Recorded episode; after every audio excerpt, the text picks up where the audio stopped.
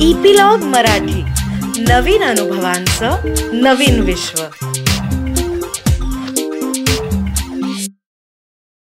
नमस्कार मंडळी मी रीमा सदाशिव अमरापूरकर. मनाचा पॉडकास्टच्या या भागामध्ये तुमचं मनापासून स्वागत करते. मागच्या भागामध्ये ना आनंद काकांनी अपने को एकदम मतलब का बात समजाया था बॉस काय की आपण जेव्हा एखादा चॉईस करतो तेव्हा त्याची प्राइस आपण देतच असतो. पण आपण काय करतो तो चॉईस केल्यानंतरची जी आपली भावनिक स्थिती होती ना ती आठवून आठवून ती परत परत जगून आपण त्याच्यावर इंटरेस्ट देतो.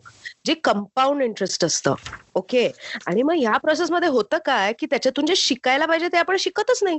त्याच्यामुळे परत जेव्हा चॉईस करायची वेळ येते तेव्हा आपण परत ती प्राइस देतो आणि परत डबल इंटरेस्ट भरत राहतो. एम आय राईट आनंद काका? वेलकम टू द शो नमस्कार. अगदीच चांगलं तुला समजलंय ग. तू किती सुंदर समराईज केलंस. पण आनंद काका तू मागच्या वेळेला म्हटला होतास की जर आपण म्हणजे तू तुझं ओपीडी मधला अनुभव सांगितलास की अनेक माणसांनी जर जी प्राइस दिली त्या चॉईस बरोबर ती जर ते विसरून किंवा ती ऍक्सेप्ट करून जर ते पुढे गेले असते तर त्यांनी खूप अजून जास्त ते अचीव्ह करू शकले असते. बरोबर आहे? तर त्या दृष्टीने तू आम्हाला म्हणाला होतास की ओनरशिप ऑफ चॉईस. काय असते नेमकी आणि ही कशी अचीव्ह करायची हे तू आम्हाला सांगणार आहेस अगदी बरोबर आहे आज आपण या डिसिजन मेकिंगच्या आपल्या. सत्रामध्ये पुढचे काही मुद्दे लक्षात घेऊया. आणि त्यातला एक महत्त्वाचा मुद्दा आहे की निर्णय जर माझा असेल. तर त्या निर्णयाची संपूर्ण जबाबदारी सुद्धा मी घ्यायला हवी म्हणजे असं नाही म्हणता कामा की मी अजून कोणाच्या तरी सांगण्यावरून हा निर्णय घेतला. आणि बऱ्याच वेळेला आपण सगळेजण आपल्या घेतलेल्या निर्णयाची जबाबदारी टाळण्यासाठी किंवा दुसऱ्यावर ढकलण्यासाठी या गोष्टीचा मनपूत वापर करून घेतो. आणि या तऱ्हेचे विचार आपल्या मनात असल्यामुळेच अनेक वेळेला आपण नाही ती जबाबदारी घ्यायची नसते आपल्याला. म्हणून आपण नेहमी विचारत फिरतो की करू ना हो असं. तुम्ही म्हणत असाल तर करतो. हा आता हे जे तुम्ही म्हणत असाल तर करतो ही जी गोष्ट असते ना त्याच्यामध्ये ही जबाबदारी टाळणं असतं. दुसरी पण एक गोष्ट असते ज्याच्याकडे मी नंतर येईन की माझा घेतलेला निर्णय चुकला तर या नावाची भीती पण असते. त्या दोन गोष्टी असतात लोक इतरांना का विचारतात. म्हणजे लोक स्वतःचा हिशोब करतात. हिशोब कुठला करतात? की मला नेमका फायदा काय होणार आहे तोटा काय होणार आहे ह्याचा हिशोब करतात. अगदी ते इमोशनल प्राइस सुद्धा काढतात. की भावनिक किंमत मला कोणती द्यावी लागणार आहे? पण तरीही ते आपल्या पर्यायावरती घेतलेल्या पर्यायावरती शिक्कामोर्तब करत नाहीत. ते कुणासाठी तरी थांबून असतात. त्यांना कुणाची तरी एन्डॉर्समेंट हवी असते. आणि ही एन्डॉर्समेंट दोन कारणासाठी हवी असते. एक तर त्यांना जबाबदारी टाळायची असते आणि दुसरं म्हणजे त्यांच्या मनात घेतलेला पर्याय हा. फळाला आला नाही तर काय होईल? याची एक विलक्षण साशंकता असते. आणि म्हणून मंडळी काय करतात की वाट बघत राहतात की तुम्ही सांगतो तुम्ही सांगा आणि मग आम्ही त्याप्रमाणे करू. आणि असं करण्यासाठी टू कन्फर्म की आम्ही घेतलेला हा पर्याय बरोबर आहे का नाही मग लोक काय करतात एक्सपर्ट्सकडे जातात? आणि तुला माहितीये की two experts they don't agree most of the time म्हणजे अ, समजा एखाद्याच्या पुढे असा निर्णय घ्यायचा आहे की मी नोकरी सोडून अ, उद्योगामध्ये जाऊ का? स्वतःचा बिझनेस सुरू करू का? तर पहिला एक्सपर्ट त्याला सांगतो अजिबात ही रिस्क घेऊ नकोस. आणि दुसरा एक्सपर्ट म्हणतो की अरे रिस्क घेतल्यामुळेच माणसं पुढे गेली. मग आता ह्याचा गोंधळ होतो की आता मी नेमकं काय बरं करू. मग जेव्हा माणसांचे माणसांचे सल्ले कमी पडले ना. की मग लोक कोणाकोणाकडे जातात? तर देवाकडे जातात? मग त्याच्यानंतर भविष्य सांगणाऱ्या मंडळींच्याकडे जातात. आणि मग भविष्य सांगणारी मंडळी असतात ती काय म्हणतात की बाबा असं असं झालं तर चांगलं होईल पण अमुक अमुक ग्रहाचं जर तुझ्यावरती वक्र काही हे असेल तर होणार पण नाही. तर मग तू असं कर अमुक एक शांती कर तमुक एक खडा घाल हम्म अमुक एक अंगठी घाल हम्म? असं सांगतात. मग ह्याला काय मिळतं बघा ह्यांना एन्डोर्समेंट मिळते की अरे आता असं केलंय ना म्हणजे आता मी हा मी जो पर्याय घेतलाय तो मी बरोबर घेईन. म्हणजे माझा एक मित्र होता तो अशाच दुविधेमध्ये पडला होता. आणि मग तो कुलदैवताकडे गेला. आणि त्या कुलदैवताकडे असं होतं की मूर्तीचे असे दोन हात होते. म्हणजे मूर्तीचे तळवे होते. आणि त्या तळहातावरती दोन हातांवरती एक एक फूल चिकटवायचं. आणि जे फूल पहिल्यांदा खाली पडेल तसं होणार. आता आता ह्याचा पण असाच प्रश्न होता की मी परदेशात नोकरीला जाऊ का इथे नोकरी करू? आणि उजव्या हाताचं फुल पडलं तर परदेशात जाणार. डाव्या हाताचं फुल पडलं तर इथंच नोकरी करायची. आणि पुजाऱ्यांनी फुलबिल लावलं सगळं व्यवस्थित. सगळेजण वाट बघतायत. आणि बेट एकही फुल पडायला तयार नाही. तर मी त्या मित्राला म्हटलं की बघ तू देवाला सुद्धा कन्फ्यूज करून टाकलंस की कोणतं फुल सोडावं. देवाला काही कळलं नाही. तर हे जरी आपण आता विनोदाने बोलत असलो तरी या तऱ्हेच्या एन्डॉर्समेंटमुळे लाखो करोडो रुपयांची इंडस्ट्री चालते हे आपण लक्षात घेतलं पाहिजे. आणि मग याच मुळे नवस बोलले जातात. याचमुळे असं झालं तर मी असं करेन असं बोललं जातं. या सगळ्याच्या मागे महत्वाची गोष्ट काय आहे? तर ओनरशिप मी जो निर्णय घेतला आहे त्याची संपूर्ण जबाबदारी मी स्वीकारत आहे. ही भूमिका मनोमन स्वीकारल्याशिवाय आपला कोणताही निर्णय प्रत्यक्षात आणण्यासाठी लागणारी ऊर्जा मिळवताही येत नाही आणि टिकवताही येत नाही. बरोबर. ही जी ऊर्जा असते ही अतिशय महत्वाची गोष्ट आहे. आणि ती आतून येते ती आतल्या विचारांच्या मधून येते. म्हणजे मला आता अचानक आठवला आपला मराठी चित्रपट आठवला आनंदी गोपाळ हा. आणि त्या चित्रपटामध्ये तिचं बाळ जातं त्या आनंदीचं आनंदीबाई जोशींचं ते बाळ जातं. आणि तोपर्यंत तो नवरा त्यांना सांगत असतो बरं का की शिकायला पाहिजेस तू शिकायला पाहिजेस. तर त्या थोड्याशा मारून मुटकून अशा शिकत असतात. पण जेव्हा वैद्यकीय उपाययोजना न झाल्यामुळे त्यांचं तान्ह बाळ मरतं. तेव्हा त्यांच्या डोक्यात येतं की नाही आता मला हा निर्णय घ्यायचा आहे तो माझा म्हणून घ्यायचा आहे की मी शिकणार आहे. बरोबर. आणि मी डॉक्टर बनणार आहे. म्हणजे आधी तो त्या त्या गोपाळरावांचा निर्णय असतो. त्या आनंदीचा नसतो. आता तो त्या आनंदीचा निर्णय होतो. म्हणजे आता kind of come on the same page म्हणून त्या चित्रपटातली ती फ्रेम मला फार लक्षात राहिली की ती आनंदी ज्या वेळेला असा स्वतःचा निर्णय करते तेव्हा त्यांनी असं तळमजला आणि पहिल्या मजल्याचं घर दाखवलंय.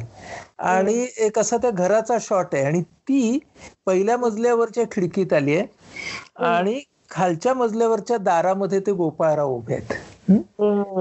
आणि ते दोघे एकाच कोणातून असे आकाशाकडे म्हणजे भविष्याकडे पाहतायत. बरोबर. आता हा तिचा निर्णय झाला. दॅट इज ओनरशिप आणि ज्या वेळेला त्या व्यक्तीचा हा निर्णय होतो तेव्हा त्याची झळाळी काही वेगळीच असते. त्यामुळे ownership of that choice is a very very important point very very important point for the process म्हणजे तुमची जर निष्ठा असेल ना त्या पर्यायावरती तर मग तुम्ही प्रक्रिया म्हणजे पुढचा प्रोसेस आहे ना तो तुम्ही अतिशय वेगळ्या पद्धतीने करता. म्हणजे फॉर एक्झाम्पल की शिवाजी महाराजांनी ज्या वेळेला स्वराज्याच्या प्रयत्नांना सुरुवात केली तेव्हा साधन संपत्ती ज्याला आपण रिसोर्सेस म्हणू हे शिवाजी महाराजांकडे कुठे होते? त्यांच्याकडे फक्त ओनरशिप होती. की या हे मला स्वराज्य तयार करायचंय हे हिंदवी स्वराज्य तयार करायचंय ओनरशिप होती. पण त्या ओनरशिप वरती पुढच्या सगळ्या गोष्टी झाल्या की नाही? आणि कसं असतं की ही जी बावन कशी निष्ठा असते स्वतःच्या निर्णयाशी असलेली तिचा परिणाम आजूबाजूच्या लोकांवरती सुद्धा होतो. आणि बऱ्याच वेळेला त्याच्यामधून संघभावनेची ऊर्जा निर्माण होते. जी शिवाजी महाराजांच्या बाबतीमध्ये तशी झाली असणार. सुभाषबाबूंच्या बाबतीमध्ये झाली असणार. की सुभाषबाबू एकटेच तर निघाले होते भारतातून. पण हम्म. बर्लिनमध्ये गेले मग नंतर सिंगापूरला आले तेव्हा हम्म. त्यांचं असं धगधगतं असं जर ध्येयमय जीवन आहे घेतलेल्या पर्यायाबद्दलची अं, बावनकशी अशी निष्ठा आहे तर त्या निष्ठेच्या प्रभावातून अनेक लोक आजूबाजूला येतात हं? आणि. ही गोष्ट फक्त या लोकोत्तर पुरुषांपुरतीच मर्यादित नाही अनेक वेळेला तुझ्या असं लक्षात येईल की अनेक कुटुंबांच्या मध्ये हं? काही व्यक्ती असा पर्याय पर्याय घेतात म्हणजे समजा नवऱ्याची करिअर पुढे जायची आहे. म्हणून बायको असते ती स्वतःची करिअर मागे ठेवते? बरोबर. उलट पण होतं की बायकोची करिअर पुढे जायला हवी आहे म्हणून. नवरा म्हणतो की मी माझी करिअर मागे ठेवेन. आता याच्यामध्ये जर ज्या सहचराने किंवा सहचरीने. द स्पाऊस हा. ज्याने अशी जबाबदारी घेतली की बाबा मी घराचं सगळं बघेन हा आणि तू. सगळं आर्थिक बघ. असं जेव्हा होतं तेव्हा जर हा निर्णय घेणाऱ्या व्यक्तीनं तो पूर्ण बांधिलकीने घेतला असेल ना.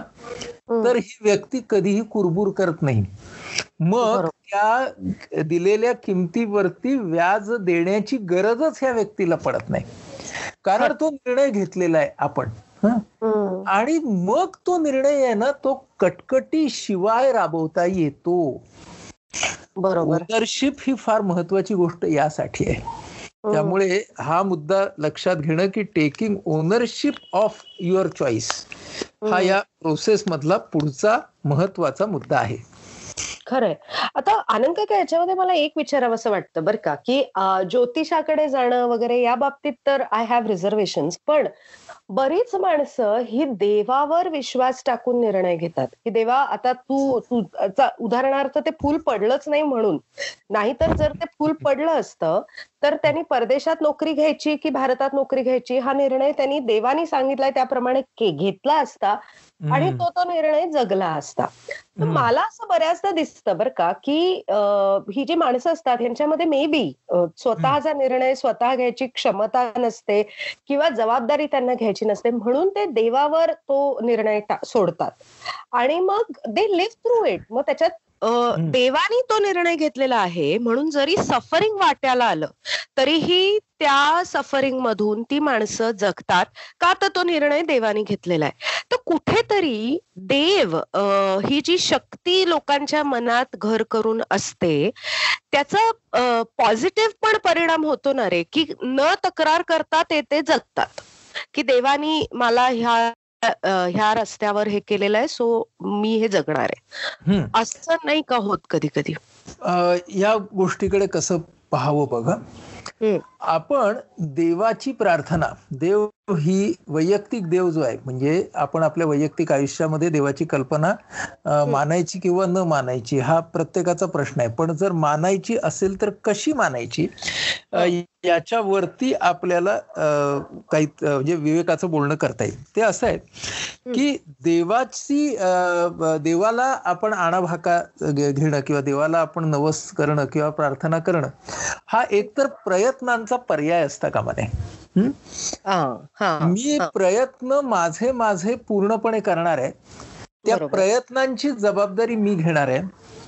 पण प्रत्येक वेळेला त्या परिस्थितीमध्ये माझ्या नियंत्रणाखाली सगळे घटक असतीलच असं नाही. जे माझ्या नियंत्रणाच्या बाहेरचे घटक आहेत त्यांच्यासाठी म्हणून मला मदत मिळावी यासाठी मी प्रार्थना करत आहे. राईट असं म्हणून नम्र वृत्तीने जर प्रार्थना केली जर आपण फक्त त्याच्यातून एकाग्रता आणि शक्ती मिळवण्यासाठी प्रार्थना केली तर. खरं म्हणजे आपण आपल्या मनातलाच देव जागा करत नाही. म्हणजे देव असा वेगळा आहे का?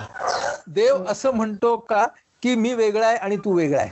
म्हणजे देव आपल्याला असं सांगतो म्हणजे विनोबांनी फार छान म्हटलं. विनोबा असं म्हणतात की आपण म्हणजे ट्रंकेतले पैसे आणि देव म्हणजे बँकेतले पैसे.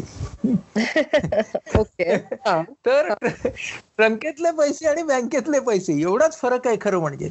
याचा अर्थ असा की तुम्ही जर हा एक वेगळ्या पद्धतीचा अद्वैत आहे या अद्वैताच्या भूमिकेमधून जर तुम्ही देवाकडे पाहिलं तर देव हा तुम्ही ता- तुमचा तारणहार नाहीये. तर देव हा तुमच्यामधला सद्भाव तुमच्यामधली प्रयत्नशीलता तुमच्यामध्ये असणारा आशावाद ह्या गोष्टी जागृत करण्यासाठीच एक साधन आहे. असं जर तुम्ही देवाकडे पाहिलं ना तर तुम्ही मग देवाकडे काय म्हणूया दैववादावर आधारित असे नवस. करणारच नाही. तुम्ही देवापुढे फक्त नम्र व्हाल. आणि देवाला असं. सांगाल की देवा माझी माझ्या मला जे जमतंय ना ते सगळं मी शंभर टक्के करणार आहे. त्याच्या. पुढचं जे आहे ना ते तू पहा. हा. असं जर मी पाहिलं त्या देवाकडे तर. मी त्याला फक्त शक्ती घेण्यासाठी म्हणून वापरतोय.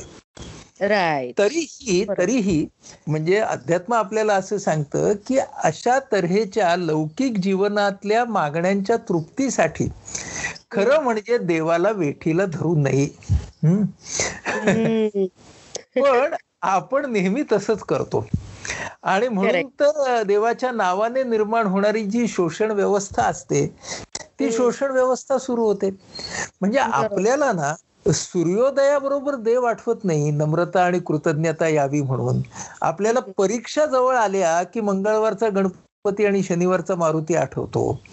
म्हणजे. त्या त्या सगळ्याच्या मध्ये आपण हा विवेक पाळायला पाहिजे की प्रयत्नांचं स्थान काय. आहे आणि प्रार्थनेची वृत्ती नम्रता कृतज्ञता या भावना किती महत्त्वाच्या आहेत. या भावना मग तुम्ही मूर्तिरूप देवाच्या समोर व्यक्त करा किंवा तेवढ्याच श्रद्धेने तुम्ही तुमच्या घरातल्या मोठ्यांना वंदन करा.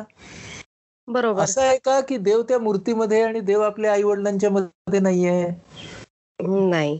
हा म्हणून देव ही संकल्पना आपण खर तर त्या मूर्तीमध्ये बद्ध करून टाकली आणि शोषण व्यवस्थेचं फावलं अशी गोष्ट झालेली आहे. पण आता आपला मुद्दा असा आहे की हम्म. देवाच्या कडे आपण प्रयत्नांना पर्याय म्हणून पाहू नये. आणि शक्य झाल्यास आपल्या ज्या या भौतिक आयुष्यातल्या मागण्या आहेत त्याच्यासाठी त्याला वेठीला धरू नये. याचाच अर्थ आपण आपल्या निर्णयाची जबाबदारी आपण स्वतः घेण्याचा प्रयत्न करावा. राईट. राईट राईट बर. So ownership of choice.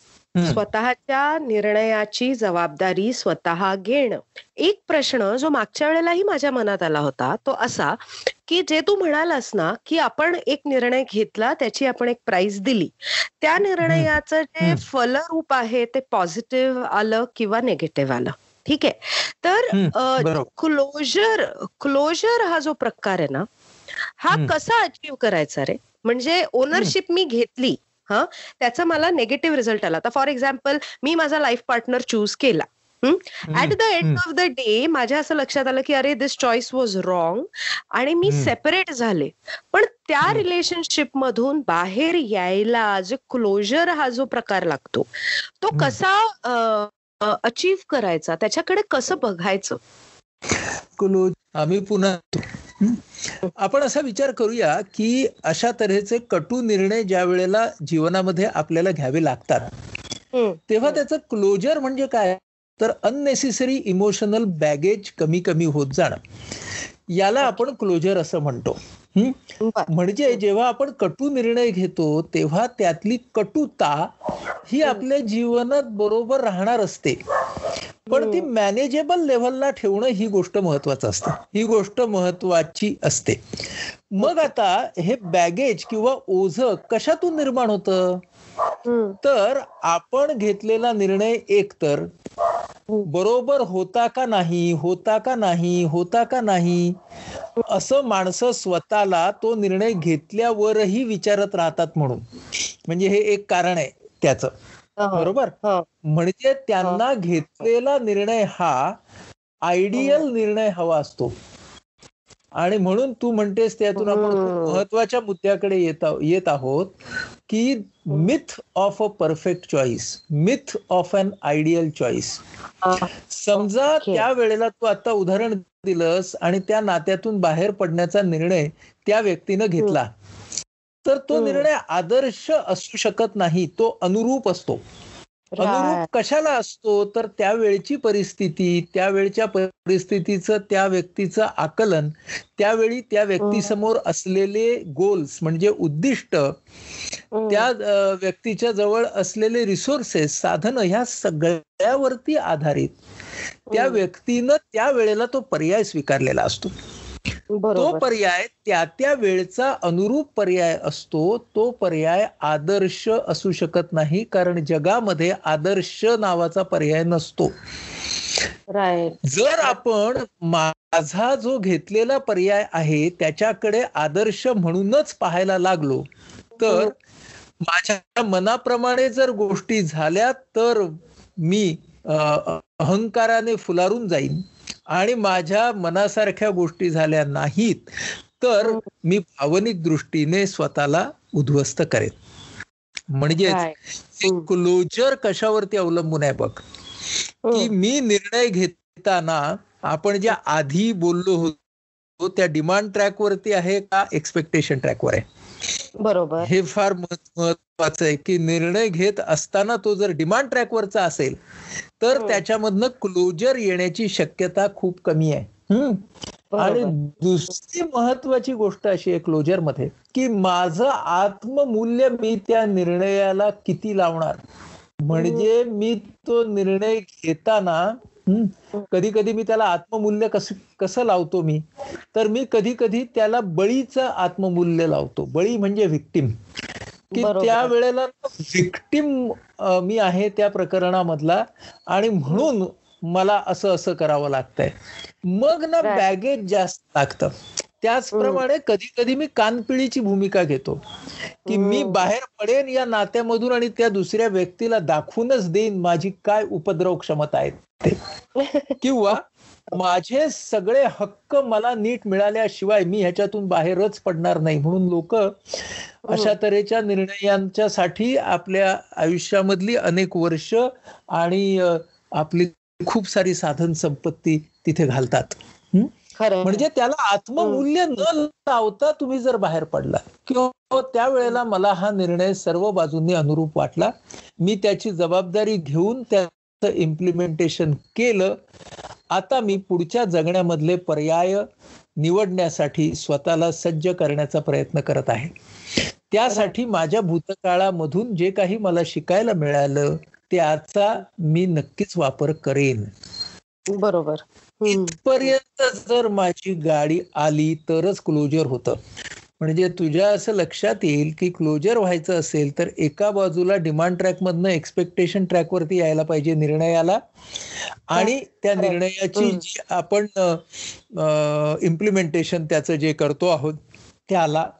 आणि दुसरं म्हणजे आत्ममूल्य त्याच्यामध्ये लागायला नको. म्हणजेच आपल्याला अशा तऱ्हेच्या कटू भावनांच्या मधून बाहेर पडायचं असेल तर आपल्याला निर्णय घेताना आणि त्या निर्णयाचं इम्प्लिमेंटेशन करताना मागणी नव्हे तर अपेक्षेच्या ट्रॅकवरती राहणं आणि तसे आपण राहत आहोत ना हे तपासून पाहणं महत्वाचं आहे. त्याचप्रमाणे या निर्णयाला आपलं आत्ममूल्य किती प्रमाणात लावायचं लावायचं का नाही या बाबतीमध्ये सुद्धा योग्य तो विचार करणं महत्वाचं आहे. अगदीच अगदीच अगदीच. म्हणजे आनंद काका we come back to this point की आपल्याला एक्सपेक्टेशन ऑर डिमांड हा जो आपला आधीचा मुद्दा होता त्याच्यावरच आपण परत आलो ना रे.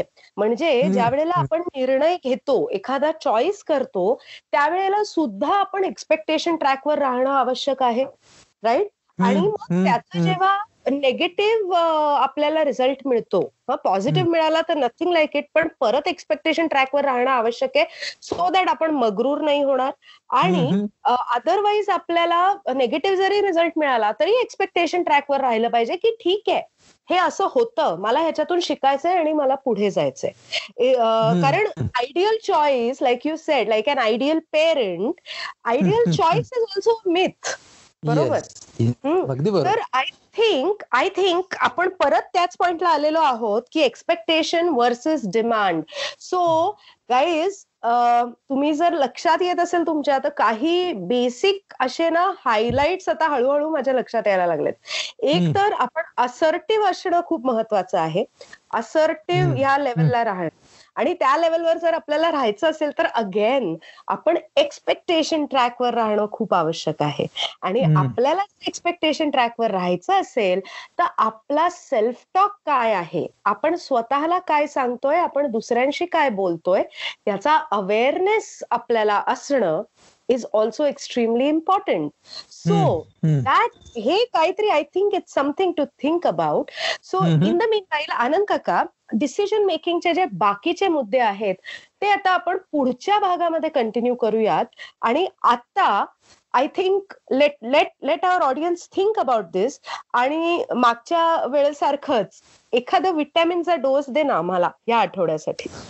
हो व्हिटॅमिनचा डोस आपण या आठवड्यामध्ये असं देऊया की आपल्याला बुस्टर्सची गरज असते सारखी.